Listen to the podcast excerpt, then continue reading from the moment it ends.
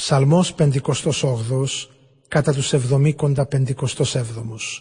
Στον πρωτοψάλτη, όπως το Άλτα Σχέθ, μην καταστρέφεις, Μικτάμ του Δαβίδ. Εσείς οι ισχυροί όταν δικάζετε βγάζετε δίκαιες για τους ανθρώπους αποφάσεις ή κάνετε το δίκαιο να σωπάσει? Συνειδητά και με τη θέλησή σας το άδικο εφαρμόζετε. Από τη μήτρα παραστρατήσαν οι άπιστοι.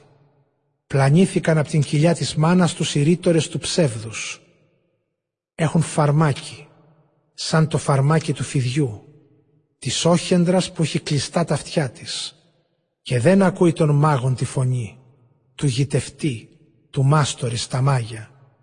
Σύντριψέ τους, Θεέ, τα δόντια με στο στόμα τους σπάσε, Κύριε, τα σαγόνια των λιονταριών. Ας σκορπιστούν σαν τα νερά που τρέχουν και όταν σκοπεύουνε, τα βέλη τους ας είναι στομωμένα. Όπως το σαλιγκάρι πάνω στη βλένα ας περπατούν ή σαν γυναίκας έκτρωμα που δεν το είδε ο ήλιος. Τα αγκάθια πριν βλαστήσουνε και γίνουν σαν τα βάτα και ενώ είναι ακόμα θαλερά η θύελα σαν ξερά κλαδιά θα τα νεμοσκορπίσει. Θα χαίρεται ο δίκαιος που είδε την ανταπόδοση.